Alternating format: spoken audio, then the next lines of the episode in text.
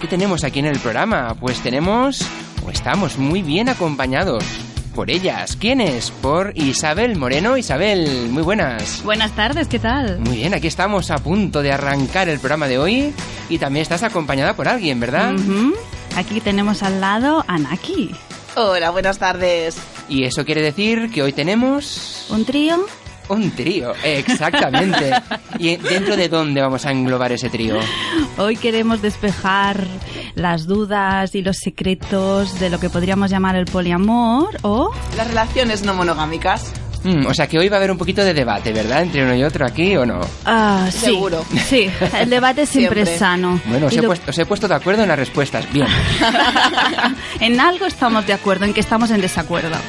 Bien. no, es broma, es broma. Lo que sí vamos a pedir a los oyentes más que nunca es tener la mente abierta, porque igual vamos a tocar sensibilidades, y vamos, igual vamos a tocar inseguridades, igual vamos a tocar creencias que no todo el mundo va a estar de acuerdo. Así que pedimos Perfecto. mente abierta. Muy bien, pues todo esto en el Sexaparaulas de hoy. Así que nada, vamos a empezar, ¿os parece? Vamos a poner palabras al sexo. Pues vamos a ello. Bienvenidos al De qué parlem.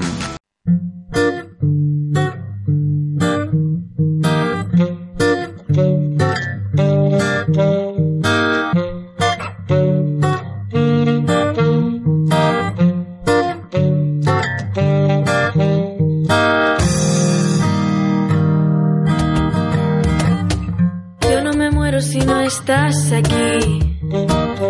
Puedo andar bien caminando sin ti. No me haces falta ni eres mi media naranja en la vida. Voy aprendiendo a curarme yo misma todas mis heridas.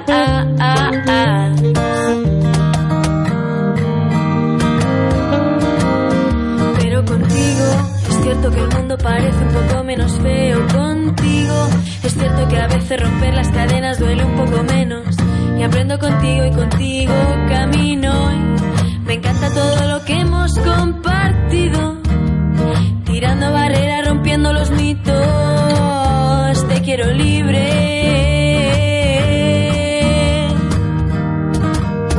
Y me quiero libre contigo.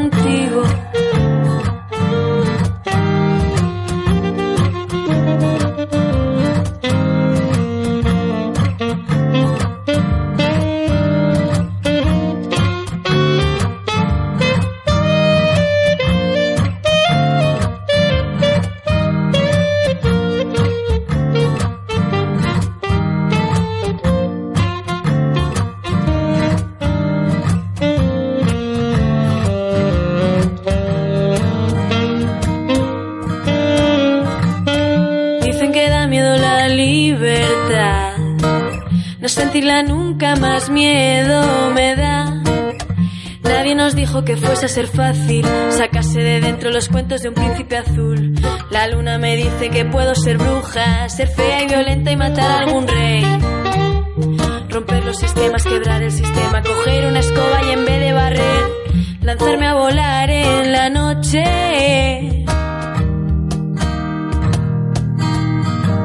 Sin miedo de ir sola por un callejón.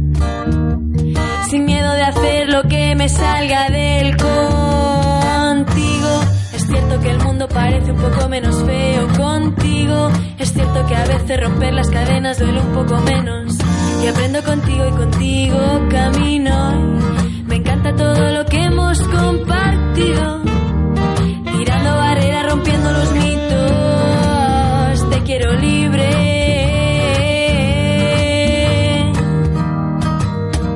Me quiero libre contigo. Te quiero libre y me quiero libre contigo. Oh, oh, oh. Pues así arrancamos el programa de hoy con este tema contigo del grupo La Otra. Tema que da el pistoletazo de salida al Sexa para Aulas de hoy. Isabel Naki, empezamos. Me encanta la canción que has puesto.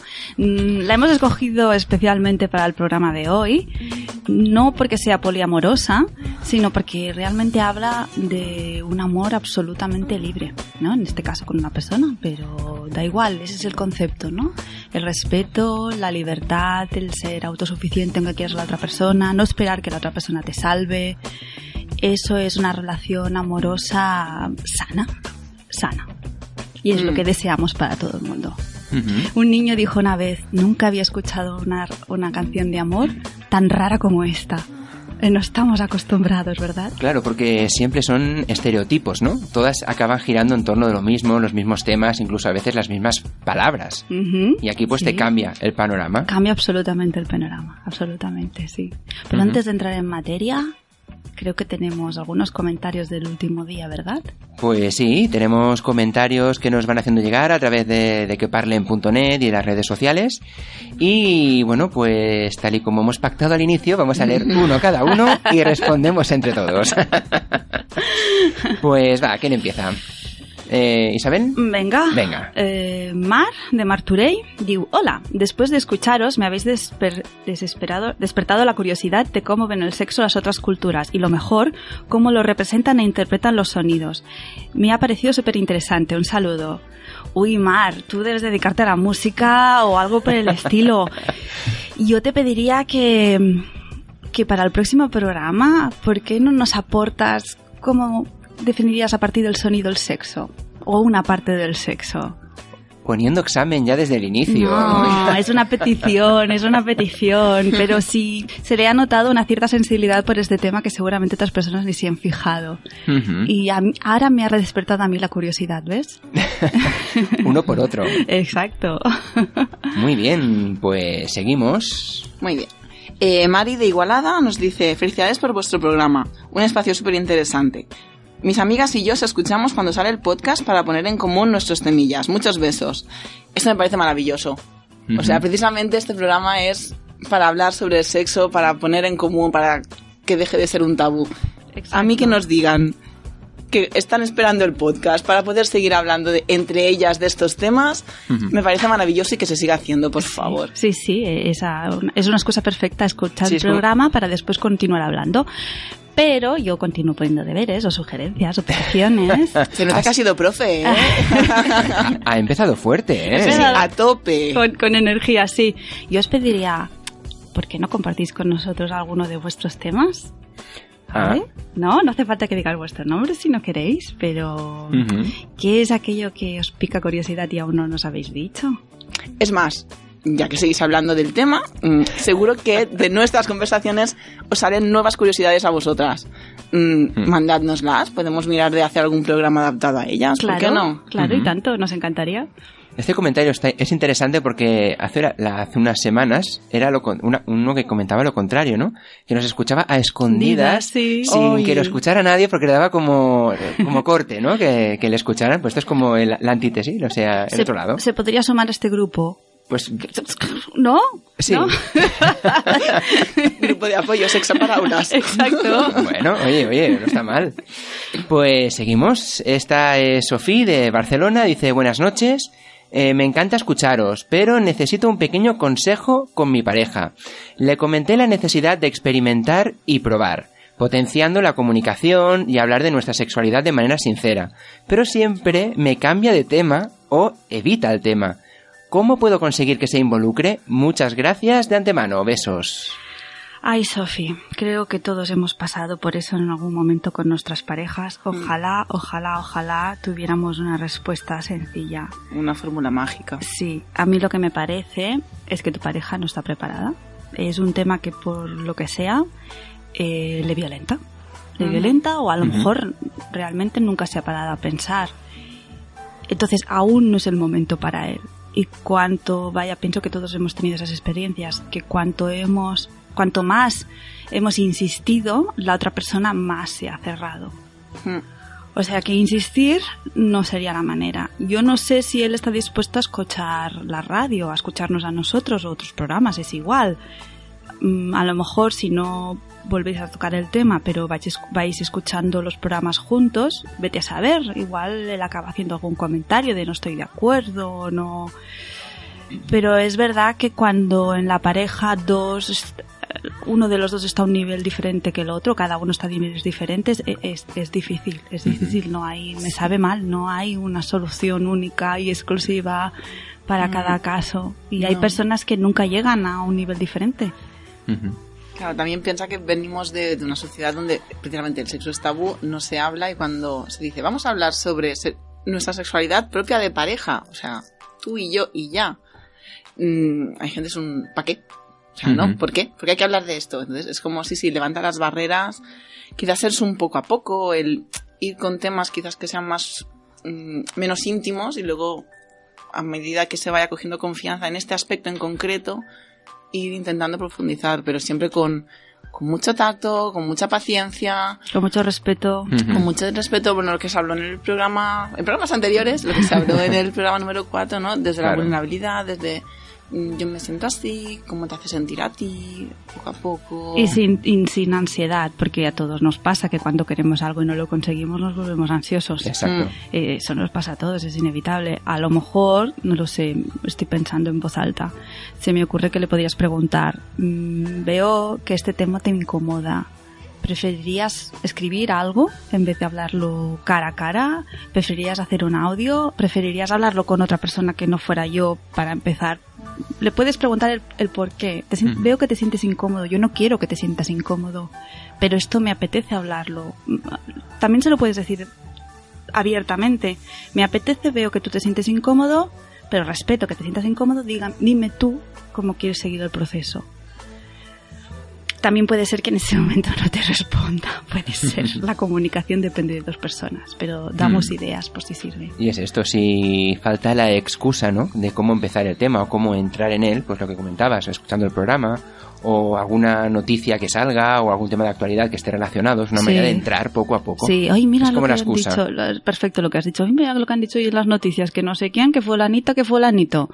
Y eh, ¿cómo responde? Ujú. No Muy sé. bien. Contando a ver si Si la, Progresa. cosa, si la cosa mejora un poquito. Sí, sí, pero bueno, yo pienso que es muy habitual. Hay mucha gente que ni se ha parado a pensar qué es lo que siente sexualmente y que por tanto igual no le ha puesto nunca palabras a sus emociones. Conectar con uno mismo no es fácil, tampoco nos lo han enseñado. Pues seguimos con más comentarios que nos Sí. hacen llegar. A ver, Xavi de Vilanova del Camí. Muy buenas. Una pregunta. ¿Para los hombres tan solo existe un tipo de masturbación o hay más? Gracias. Xavi, existen muchos tipos de masturbación masculina, igual que existen muchos tipos de masturbación femenina. De hecho, creo que se merece un programa entero.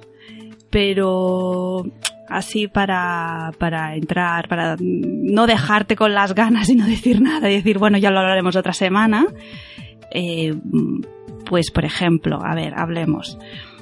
El tipo de masturbación que en general se enseña de manera inconsciente, masculina, es ah, con los dedos o con la mano entera movimientos de fricción arriba y abajo. Normalmente o muchas veces muchos hombres se tienden a ser eh, movimientos bruscos o rápidos o duros, más o menos, ¿eh? depende del hombre. No es el tipo de masturbación ideal, la verdad, porque primero el tipo, el tipo como nos empezamos a masturbar nosotros, después condiciona el tipo de sexualidad que tenemos. Es lo que más nos va a gustar. ¿Qué pasa? Que si intentamos repetir el tipo de masturbación durante un coito, pongamos una pareja heterosexual, o- la vagina en general no está preparada para este tipo de movimientos bruscos, duros. ¿Y qué pasa? Que en muchas ocasiones hay hombres, no muchas ocasiones, hay un tipo de hombre que como se ha acostumbrado a ese tipo de sexualidad, no es capaz de notar la, la no diría fragilidad, pero La sensibilidad, la... eh, sí, la ductilidad de la vagina. Y que incluso no llegan a sentir nada durante la penetración, durante el coito, a no ser que sean movimientos muy rápidos. Y eso puede provocar dolor en muchas vaginas. Ah, de hecho, las vaginas que a lo mejor pueden disfrutar más de, de este tipo de estimulación son vaginas que, que también se han desensibilizado. Podemos montarnos penes y vaginas desensibilizados. Aquí va bien ir probando otro tipo de manera de tocarse que no incluyan la dureza, que no incluyan la rapideza, que no se piense en el orgasmo como el objetivo, sino que uno disfruta tocándose a sí mismo, que disfruta tocándose con caricias, que disfruta tocándose a poco a poco, que se recrea. Entonces, aparte de friccionar arriba y abajo, mm, pues te puedo dar una idea, lo que pasa es que esto hay que hacerlo con pareja, con, tu pareja, uno mismo no se lo puede hacer. Pongamos que la parte masculina está estirada y tu partner eh, está delante tuyo mirándote a ti. Eh, el pene se cogería, bueno, se ponía, se pondría recto y ponemos, en vez de, en vez de cogerlo de arriba abajo, se coge desde el glande y se baja el prepucio. De manera que la palma queda en el frenillo y los dedos quedan por la parte anterior. Y los movimientos serían solo tocando el glande de manera muy suave y sobre todo utilizando, utilizando lubrificación, serían tocando solo de, a ver cómo explico, adelante y atrás, tocando solo el frenillo y, y el glande, ¿vale? Arriba y abajo. Al principio de manera muy sutil. Y después, según se va calentando, se puede subir el nivel de intensidad. Si no queda claro, el día que parlemos hablemos de la masturbación ya lo hablaremos con, eh, con, con más exhaustividad. No sé si se ha entendido y si no, ya me lo dirás, ya enviarás un mensaje, oye, mira que esto no lo acabo de entender. Hombre, que- que- creo que ha quedado bastante claro. ¿Sí? Ah, ¿eh? vale, me alegro. me alegro. Es que mm, que sin una imagen siempre una piensa que las cosas no es Mm. difícil Que imaginarlas. todo también de cuando ya hab- ah, hagamos el programa un poco así es más especial de- del temático, ¿no? Sí. de este tema. También hay que tener en cuenta el estado de cada uno, es decir, si, si tienes, si estás circuncidado, ¿no? Exacto. si no lo estás, etcétera, porque claro, la sensibilidad del glande también varía. Sí. Entonces, el método que puedas utilizar será más eficaz o no.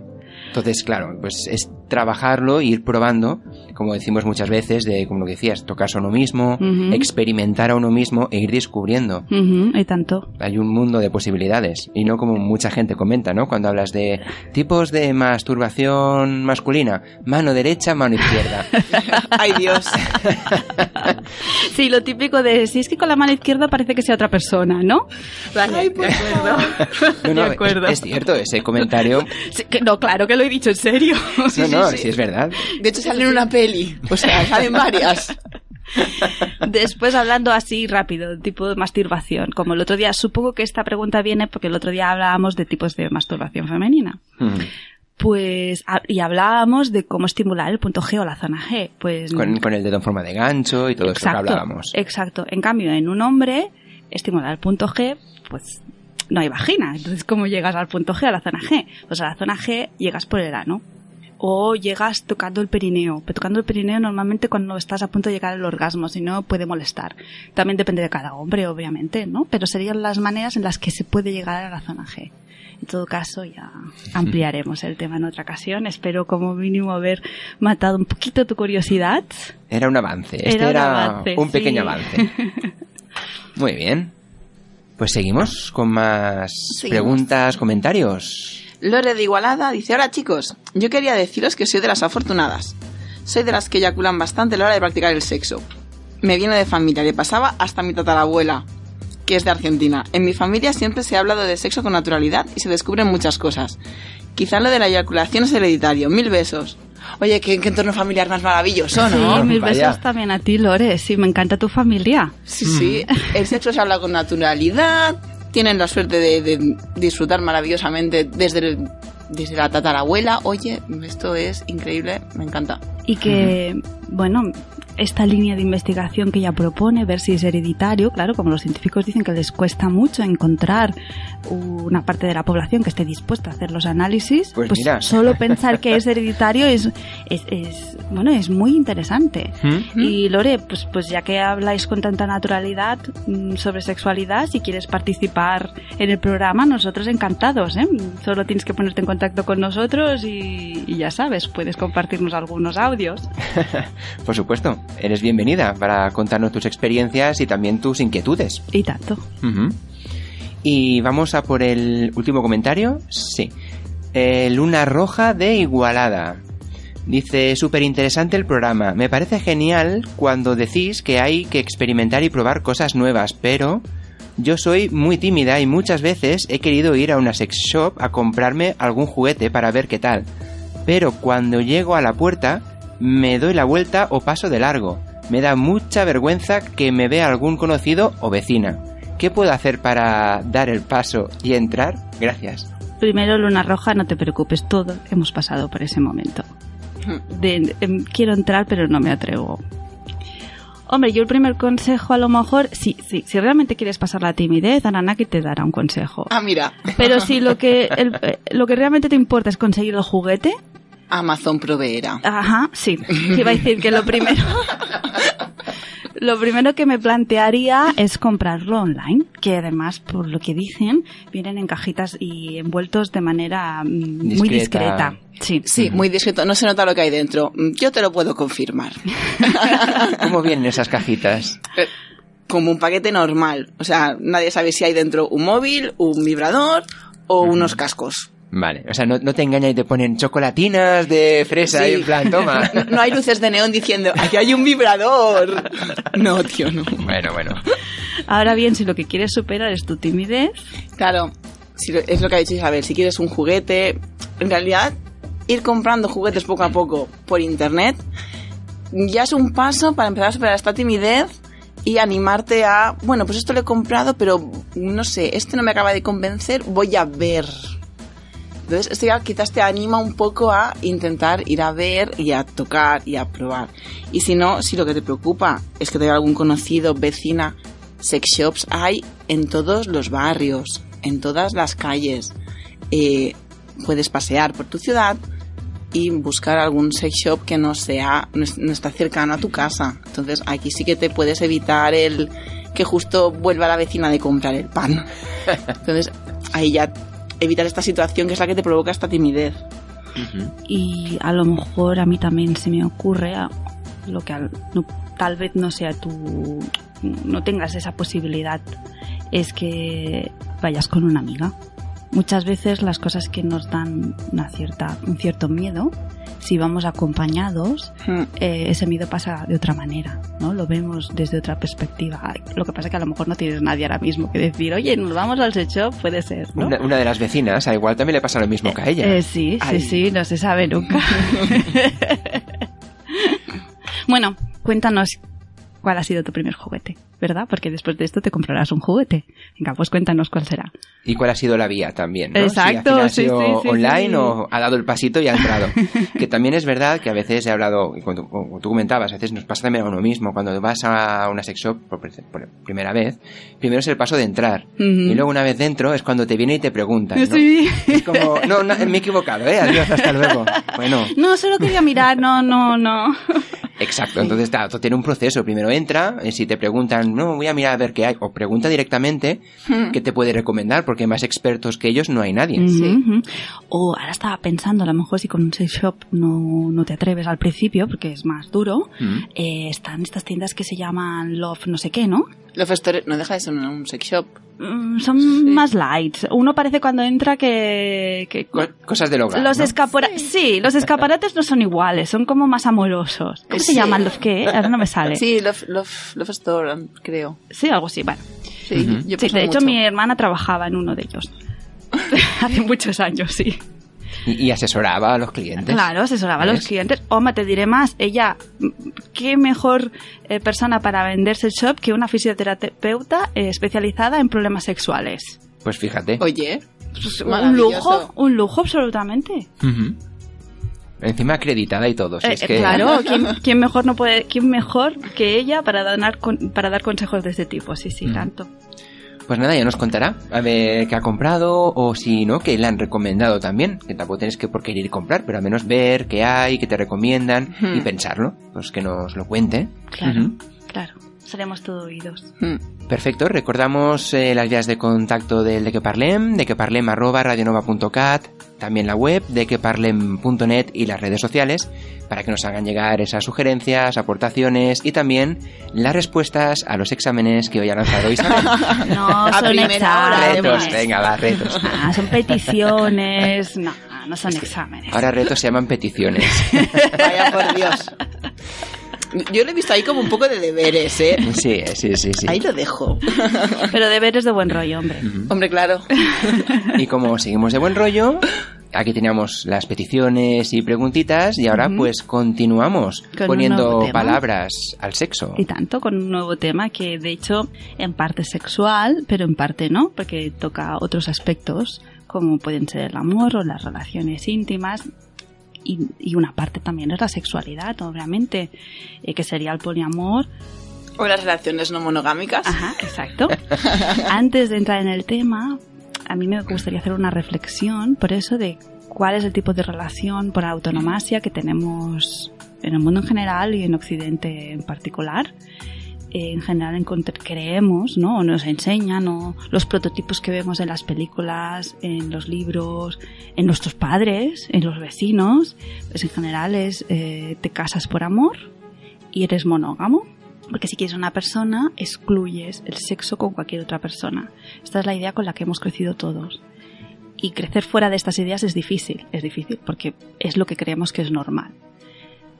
Para ver que no es tan normal, me gustaría ir a unos años antes, porque hasta hace dos telediarios, hasta hace muy poco, hasta la época de nuestras abuelas, de hecho, mm, matrimonio y amor no estaban unidos. Es decir, los matrimonios eran por conveniencia y un matrimonio tiene que ser monógamo. Pero eso no tenía nada que ver con el amor. Con la revolución feminista de los años 60 y 70 se consiguió esta libertad. Esta libertad, bueno, he, dicho hace hace dos telediarios, pero muchas culturas hoy en día aún son así, casan a las niñas. Sí, sí, con sí. quien es más conveniente. Entonces, no- con nuestras abuelas conseguimos, y y fue, ha sido un gran avance, el casarnos por amor. El tener la libertad de decidir con quién te casas, aunque tus padres o tu familia considere que no es el más conveniente. Y esto ha sido un gran avance. Pero también se ha tejido una red tramposa alrededor de esto. Porque hemos creído que la felicidad está en el amor, que, la que la- que el amor todo lo puede, que el amor tiene que ser toda la vida, que el amor lo es todo. Es, bueno, no- es el amor romántico que hemos aprendido y que, de hecho, Pretty Woman podría ser uno de, de los ejemplos por autonomasia, que en su momento aún hay mucha gente, oh, qué peli más romántica. Pero si le damos, si lo pensamos dos minutos, te das cuenta que ella es un desastre. Auténtico desastre. Eh, tanto sexualmente, como emocionalmente, como económicamente. Y él es el salvador. Él la salva de sí misma. Es el proveedor económico, es el proveedor sexual, es el proveedor emocional. Y a partir de ese momento ella será feliz, porque él le ha descubierto la vida, ¿no? La vida sana y real. Ah, eso es un amor dependiente. Eso no es un amor sano. Esto no tiene nada que ver con, con, con, por ejemplo, la canción que escuchábamos antes, de Te quiero libre y me quiero libre contigo. Claro, o sea, este tipo de relación lo que nos dice es, tú no eres una persona completa. Tú formas parte de un pack de dos. Bueno, es la idea de la media naranja. Exacto. Que, que- Tú no eres completo. Sí, sí, sí, ¿no? Que yo, incluso yo en su momento también me lo creí, ¿no? Busco mi media naranja, alguien que me complemente, alguien que sea capaz de llenar mis carencias, ¿no? Alguien que me salve de mis temores. Hmm. ¿Y qué acaba pasando con eso? Que al final cada uno de nosotros no hace los deberes, es decir, la responsabilidad que tenemos cada uno de nosotros de eh, liberarnos de nuestros temores, en vez de hacer esos deberes, hablando de deberes, esperamos que sea nuestro, nuestro nuevo amor quien los supla. Hmm. O sea, yo no hago los deberes, mi pareja no hace los deberes. Y eso acaba eh, convirtiendo en relaciones de codependencia, codependencia emocional Hmm. el otro nos complementa. En, en vez de decir yo soy una persona libre, mis temores eh, me los gestiono yo y los temores de la otra persona se los gestiona él o se los gestiona ella. Y Es siempre puedes estar allí para ayudar. Todo se ha dicho. Pero el trabajo gordo es tuyo. Exacto. Y normalmente eh, los ejemplos que vemos a nuestro alrededor es si yo te quiero y tú tienes un problema, yo voy a hacer todo lo posible por sacarte de tu problema, eh, incluso mm, olvidando de mí, de mí mismo, de mí misma. Y eso es traicionarse a uno mismo. Hmm. Eso es traicionarse. Bueno, lo bueno es que esto lo podemos revertir. no tiene por qué ser así. Simplemente que no nos lo han explicado de otra manera. Lo que hoy en día se llama codependencia. O sea, cada uno depende del otro a nivel emocional. Y de hecho le pedimos mucho a nuestras parejas, le pedimos que sean nuestros amantes perfectos, nuestros amigos perfectos. Es que es una carga enorme. Es una carga enorme. Y es horrible descargar esta, que te descarguen esto en ti y tener que descargarlo tú en, una- en otra persona. Que sea quien te tenga que satisfacer perfectamente a nivel emocional. Quien te tenga que cuidar perfectamente en todo momento. Quien te tenga que satisfacer perfectamente a nivel sexual.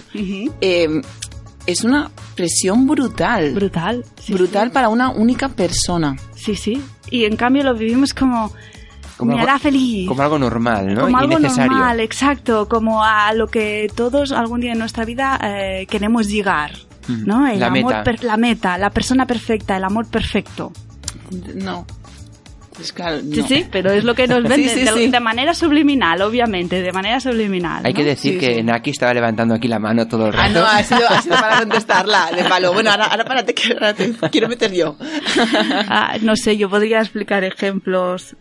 ¿A qué lleva todo esto? Lleva incluso, hablábamos, ¿no? La- el sexo queda excluido, querer a otra persona queda excluido. De hecho, hace creer que la mayor parte de tu tiempo lo tienes que pasar con tu pareja, ¿no? Porque si no es que ya no lo quieres. ¿Hasta dónde llegamos imponiendo según qué cosas a nuestra pareja? Si hablamos de fidelidad, ¿masturbarse es ser infiel? mirar a otra persona sexualmente por la calle es ser infiel, porque hay personas que lo creen. ¿Fantasear con Jason Momoa es ser infiel? Exacto, exacto. Uh, uh. Una persona que conozco, con la cual discutíamos eh, sanamente sobre el tema, me decía que ella no permite que su pareja mire a otras mujeres por la calle. ¿Y qué hace? ¿Le arranca los ojos? Y y yo le dije que, bueno, que incluso que, que yo lo veía diametralmente opuesto y que de hecho yo soy la primera en decir, mira, mira, no, o sea, una buena mujer es igual, mira, mira, si llama la atención, digo, mira, mira. Y la contestación fue, eres una cornuda de pensamiento. Ay, Dios. Cornuda de pensamiento, sí, pero hay gente que cree en esto. A lo siento, espero que nadie se sienta ofendido por lo que acabo de decir. Eso no es amor, eh, eso es inseguridad. Totalmente. Es inseguridad. Si uno cree que la persona con la que está no puede ver ni sentir nada por ninguna otra persona, es porque no te crees capaz. Pero entramos en lo mismo, ¿no? En, en- en- en muchos años, ¿no? Atrás. Y pues hoy en día sigue pasando y con gente joven. Y que no es algo que, sea de- que haya cambiado el, el No, no. panorama, sino que sigue igual. Que, por ejemplo, si una mujer miraba a un hombre, mira esta, de qué va, ¿no? Y si tenía pareja especialmente, mira qué fresca, etcétera. Si un hombre con pareja, como una mujer, miraba a otra mujer, mira, qué galán, ¿no? Mira, mira qué, qué bien puestos lo tiene, ¿no? O sea, eso Es- siempre- este doble rasero. ese es, exactamente, ¿no? ¿Por qué os- unos sí, otros no? ¿no? es, es un poco la, la- la cultura que nos han intentado ahí endiñar, ¿no? Sí, y, que, y que da pena porque es que a día de hoy se sigue viendo gente joven que sigue pensando igual. Y eso es peligroso, porque Es es, que peligroso, sí. estamos como involucionando, yendo hacia, hacia atrás, ¿no? Sí. De hecho, no hace mucho hablé con, con una amiga que tiene una hermana pequeña, no sé si unos 16, 17, que decían, claro, es que es un poco celoso, pero que sea un poco celoso está bien. No, no, no. O sea, eso son inseguridades que ya se tienen que gestionar. Los celos mm, son un sentimiento que están, pero vienen de unas inseguridades. Tienes, son un pistoletazo de salida para decir, hey, me siento celoso. ¿Por qué? Mm, vale, hay esto, esto me lo gestiono. No aceptéis nunca que sea celoso, ni que os monte nadie una escena por celos, porque esto es donde entramos ya en cosas más periagudas después, como mm, control, violencia, etcétera, que no es el tema de hoy, pero mm, iba en la línea y no. Sí, de Sí, hecho, los celos eh, en nuestra iconografía habitual eh, se han convertido en una manera de expresar, de expresar amor. Si, si no siente celos es que no me ama. ¿Cierto? Pero los celos también son aprendidos, no es una cuestión innata en absoluto. no. Y esa idea de un poco de celos es bueno, y yo lo he escuchado desde siempre y hoy en día incluso está, yo pienso que ha ganado poder, es muy peligrosa. El amor no tiene nada que ver con los celos. Los celos están vinculados con la posesión están vinculados con la inseguridad, como decía Naki. No tienen nada que ver con el amor. Se puede amar absolutamente sin pasar celos. Es que siempre ha sido la, la respuesta. No, tranquilo, que si tiene celos es que te quiere. Mm, bueno, No, de, es- de hecho, las chicas hoy en día, chicas jovencitas hoy en día, Sí. que creen tanto en eso, que quieren que sus parejas sean celosas, porque se sienten queridas. Y yo pienso que todos hemos sentido ese punto en un momento dado de, de- de cierto orgullo si otra persona sentía celos. Mm, no sé. Bueno, genial si no lo has sentido. Yo en algún momento, a ver, vivimos imbuidos en un mundo en que empalma, em- empatizamos con aquello que nos, en- que nos, nos enseñan. Y yo sí, en algún Sí. momento mm, lo he sentido, de orgullo porque la otra persona tenga celos. Eso no significa que, que no esté convencida que estaba equivocada, ¿no? Yo, por ejemplo, estoy en el otro lado. Yo he sentido celos y ha sido un... Vale, esto te lo tienes que trabajar. Exacto. Y es un... Muy bien, piano, piano, y vamos a empezar a racionalizar esto. ¿Por qué tienes celos? Esto, esto, esto. Muy bien. Mm, situaciones que evitar, situaciones que afrontar, situaciones... eh, y poco a poco, y tardas más, tardas menos, pero es algo que en realidad, o sea, no puedes proyectar, o sea, sí que la otra persona quizás te puede ayudar a decir, pues mira, cuando quedas con él, cuando quedas con alguien, no sé qué, tengo celos de esta persona. Pero, entonces, va- vale, ¿cómo podemos hacer para que lo lleves mejor? O sea, eso está bien. Pero el, bueno, qué bien, tienes celos. ¡Ah, eso es que me quieres! No, por Dios. Te quiero de base. Sí, los celos se pueden aprender a gestionar y, y pueden llegar a desaparecer. Yo puedo decir que soy una persona, no se puede decir 0% celosa, pero un 1%. 1%. Y, he- y hice una evolución en su momento de darme cuenta que pues eso que no tenía nada que ver el amor con los celos, que los celos eran negativos y que no quería celos en mi vida. Que eso es, podemos evolucionar, ¿eh? Porque si un oyente está pensando yo es imposible que no tenga celos, no, que, que sepáis que todos, si lo deseamos, podemos cambiar nuestro, nuestra manera de sentir. Desaprender para aprender un- unas nuevas cosas que no nos han Exacto. dado de base. Ujú, Sí. Y en cambio, pensando en, en otros comentarios de otras amigas, antes hablabas de lo de la cornuda del pensamiento, ¿no? El hecho de que las relaciones um, monógamas a veces no funcionen, eh, pero que tú seas la persona exclusiva en la que haya de ten- en la que tengas sexo, lleva comentarios. Yo tengo una amiga que una vez me dijo, es que estoy cansada de que me persiga, a ver si se da de putas de una vez. ¡Hala! Tal cual, ¿eh? Claro, yo pensaba, pero eso lo has hablado con él. Es el otro extremo este ya, ¿eh? Exacto, sería el otro extremo, pero mi pre- ya no llegué a preguntárselo, pero me quedo con las ganas de preguntárselo. ¿Lo habéis hablado? ¿Lo habéis hablado? Porque si realmente te sientes así, pero quieres que él tenga sexo y es que tú en este momento no tienes el mismo nivel sexual que él, porque eso pasa, en una pareja dos personas no tienen por qué tener siempre el mismo deseo sexual, eh, pues dile que es libre. Dile que tú estás dispuesta a que sea libre, que no pasa nada, pero y que vais a continuar siendo pareja. Porque no tienes la obligación siempre Pero de satisfacer sus necesidades Estamos sexuales. a lo mismo, al igual en el punto. Cuando se lo diga, dirá, eso es que no me quieres, Sí, ¿verdad? podría ser, podría ser, claro. Es, es- es totalmente lo opuesto. O sea, pa- pasas de mí, que me vaya y me espabile. A veces cuesta hacer ese clic de decir cambio. la posesión, la posesión no es amor.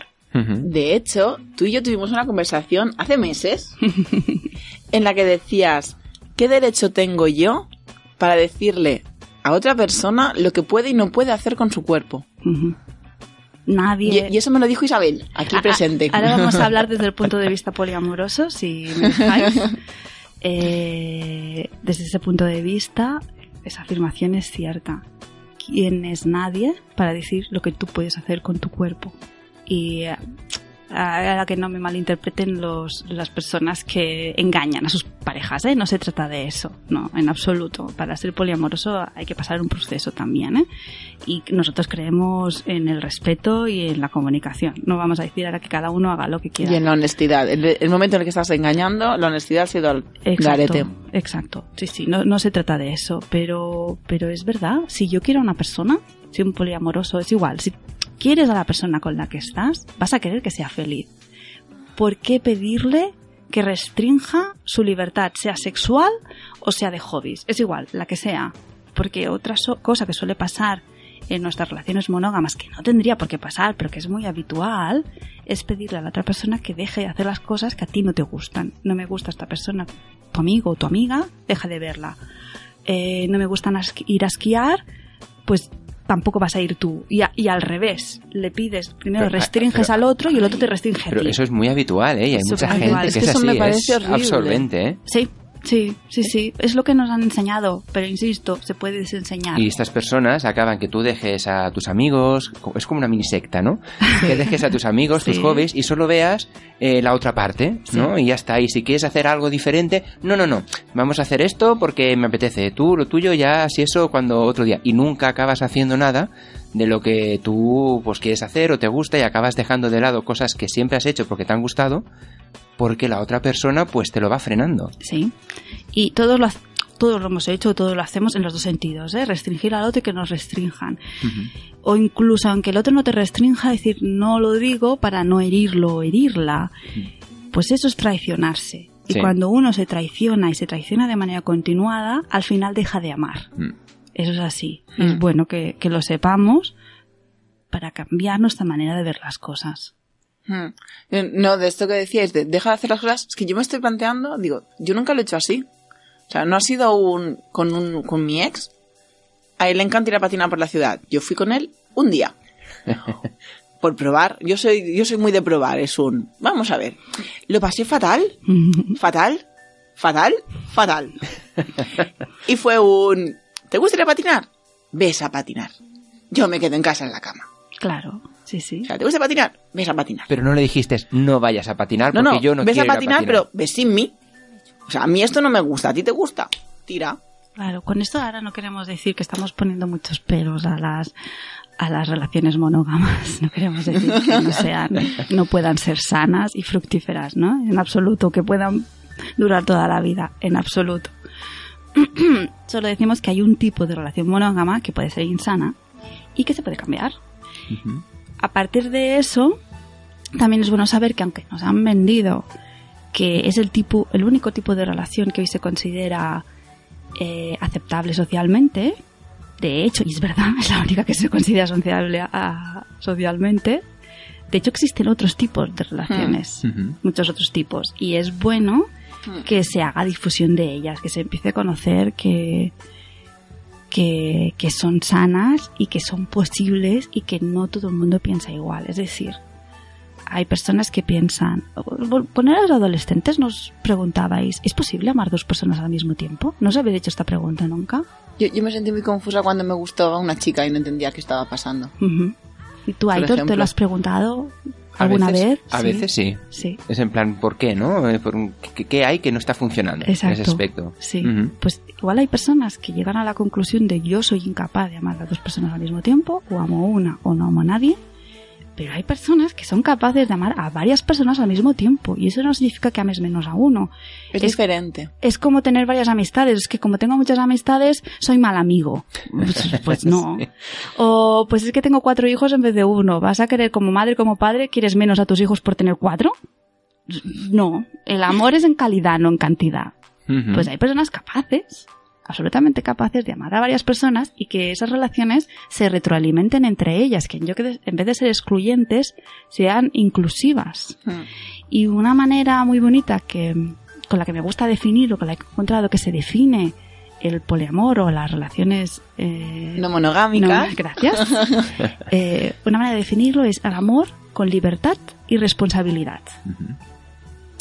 Y sus valores, los poliamorosos, se definen, sus relaciones, con el respeto, la honestidad, la comunicación y la negociación. O sea, que pensar que esto es una excusa para tener muchas aventuras no es así. No, no. Eh, buscar en una segunda persona lo que tu pareja no te da, no, no se trata de eso. Si no te llevas bien con tu pareja y buscas en una segunda persona, seguramente repetirás los mismos problemas con esa segunda persona y con esa tercera. Ujú. A que no. El proceso de ser poliamoroso es un proceso que hay que seguir, que hay muchas cosas que limpiar. Hablábamos antes, la, los celos, hay que eliminarlos. Es que tiene sus reglas también, no es algo ahí, venga. O sea, la base, en realidad es eso, la base de cualquier tipo de relación no monogámica es la comunicación. O sea, como se habló en el, en el programa 4 precisamente, comunicación constante, desde la vulnerabilidad, desde sin atacar. Mm, comunicación, comunicación, comunicación. Y una vez tenemos esto asumido, vamos, mm, ya pues mira, pues me gusta esto, pues no sé qué, pues ya empezamos en temas de pactos, normas, negociaciones, mm, hasta dónde estamos dispuestos a llegar cada uno. Pero comunica es que sin comunicación no llegas a ningún lado. Es, Es que el- no va a funcionar nada. es Pero el pilar esto va- fundamental. sí, sí, pero esto va también para las, mo- para los- las monoga- monogámicas. Mm, Siempre. Siempre. Sí, pero para mí por delante hay un trabajo personal antes Sí. de la comunicación.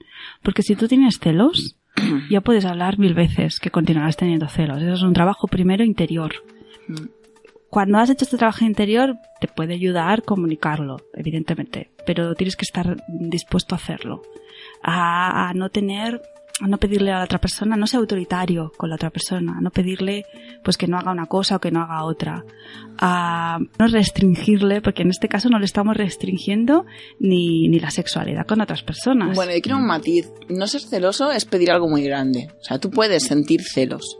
Lo que tienes que hacer es que estos celos, estas emociones negativas que son los celos, no gestionarlas tú, no, que no repercutan en la otra persona. es una manera bonita también de verlo, claro. Claro, porque yo, por ejemplo, yo he sentido celos recientemente y ha sido un ok. So, es mi mierda, hablando claro, es mi mierda y me la gestiono yo, como pueda. Y ya hablaré con la otra persona y tal, pero es mi mierda me la gestiono yo. Ujú. Sí, sí, también es una manera de verlo. Yo es que en mi caso tuve un novio que era tan celoso que cuando se acabó la relación dije nunca más, he tenido celos para toda mi vida. Tuviste una dosis suficiente ya. Exacto, exacto. Y conseguí que los celos, pues eso, desaparecieran de mi vida en un 99%. Sí, sí, consiguió el efecto contrario, ¿sabes? Eso fue un antídoto, un antídoto genial. Mira, siempre explico porque me gusta explicarlo como anécdota celosa, porque es que llega, a, no sé si decirlo a lo paranormal o a lo absurdo. Ir por el metro y de golpe dejar de hablarme. Metro de Barcelona. ¿Qué te pasa? ¿No? Dejar de hablarme porque estaba enfadado, pero ¿y por qué? ¿Y por qué? ¿Y- ¿Pero por qué no me hablas? Y al ratito decirme, es que me he dado cuenta que te rozas con la gente porque buscas el contacto con la otra gente. O sea, tú sabes lo típico que vas en el metro y te chocas. Sí, sí, porque, sí. porque hay mucha gente. Sí, sí, pues decía que yo buscaba ese Ay, contacto. por favor. Por eso digo que llega a lo paranormal y a lo absurdo. Eso te porque- pasa por no esperarte a un vagón vacío. Claro, Claro. exacto. Tenías que haber dejado pasar cinco metros. Mm, O tenemos que hacer vagones de mujeres y de hombres. Pues es aquello que te olvidas y dices, no puede ser, no puede- me lo puedes estar diciendo en serio. Las lesbianas probarían mucho el vagón de mujeres y seguramente los gays los, el de los hombres. Hoy, ¿verdad que lo veis absurdo? Pues seguro que habéis estado en otras situaciones que Seguro. también son absurdas, todos, ¿eh? Y mira, si queréis aportar vuestras... eh, Absurdeces estas detectadas. Exacto. Pues haremos un poco de terapia anticelos. Muy bien. Vale, nos limpiamos de los celos, nos limpiamos de ser autoritarios, ¿no? Nos limpiamos de pedirle al otro la exclusión no solo sexual, sino de poder sentir, sentir emociones amorosas por otra Claro, persona. de hecho, una de las claves es que se llaman relaciones sexoafectivas. Ujú. Porque tú no puedes evitar sentir. O sea, si tú. Los sentimientos son espontáneos. Tú puedes sentir amor o cariño o. Pero tú no dices, ay, pues voy a enamorarme de esta persona. Es- Esto no pasa así. Es No, como- porque incluso aunque quieras no sale. Por eso, o sea, surge. Sí, a lo mejor lo que se busca a veces es... Siempre pienso en los burros que les ponen Ah, lo de los ojos. para lo ver- de los ojos para que no miren a derecha e izquierda y solo te miren a ti, fijamente a los ojos. No hace falta. Pueden mirar a la derecha e izquierda y que tú seas su preferido o su preferida. No pasa absolutamente nada. Mira, mi hermana decía una cosa muy graciosa, un poco burra, pero que esté a dieta no implica que no pueda mirar el menú. Anda. Oye, me ha gustado, me ha gustado eso. un poco burro, pero es verdad, es verdad. Está bien, está bien. Alguno de los valores que, que encontramos también en el poliamor es el desapego. El desapego es muy importante. Y una palabra también muy, muy bonita que podemos incluir en el vocabulario, que es la compersión, que sería lo contrario de los celos. Es decir, sentir empatía al ver que tu, que tu pareja es feliz estando con otra persona. Ujú. Compersión. qué bonita. Sí, cuento que es muy bonita. Podemos incluirla en nuestro Nuestro vocabulario. habitual. Sí, sí, sí. Y bueno, el siguiente día continuaremos hablando con, con Sí, sí. Sí, con Seguiremos ahondando. Seguiremos con andando más en el tema. profundidad. Hoy hemos hecho la, la- la introducción al tema, co- Ujú. hicimos en el especial de comunicación y demás. Sí. Hemos eh, ahondaremos en la próxima edición en el tema y así le damos tiempo a la audiencia a que nos hagas las consultas ya relacionadas con el tema para poder, y también los retos que ha lanzado Isabel al principio, para poder entrar en materia. Y Ostras, dos Héctor. cositas antes de acabar, una Isabel y una Naki. ¿Nos da tiempo a escuchar a Vanessa? Estamos fuera Creo de tiempo. no. Ay, por Dios. ¿Y a Nuria tampoco? Mm, Estamos muy fuera de tiempo. Madre Dios. mía. Te, te va- te van a colgar. Me van a colgar, sí.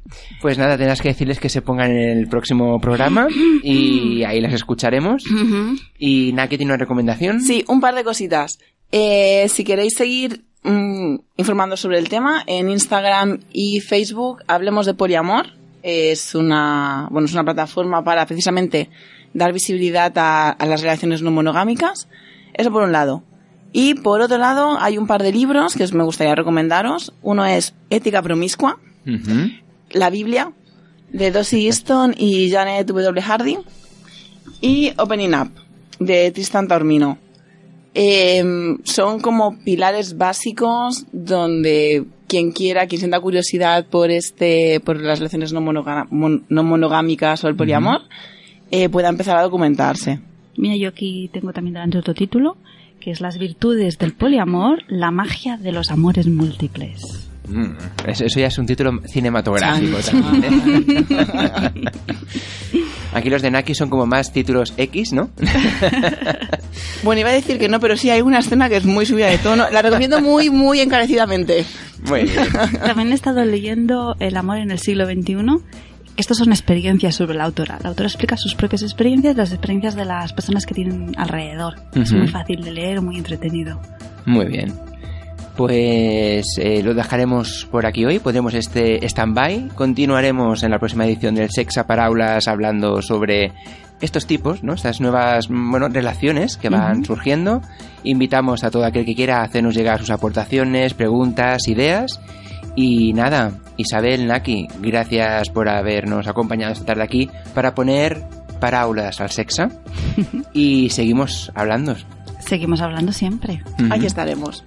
Pues nada más, nos escuchamos de nuevo el miércoles que viene, de 8 a 9 de la tarde, aquí en el De Que Parlem. Saludos de quienes os hemos hablado. Somos. Isabel Moreno. Y Naki. Y Aitor Bernal, que vaya muy bien la semana. Y recuerda, un miércoles sin De Que Parlem no es un miércoles. Chao. Chao. Chao.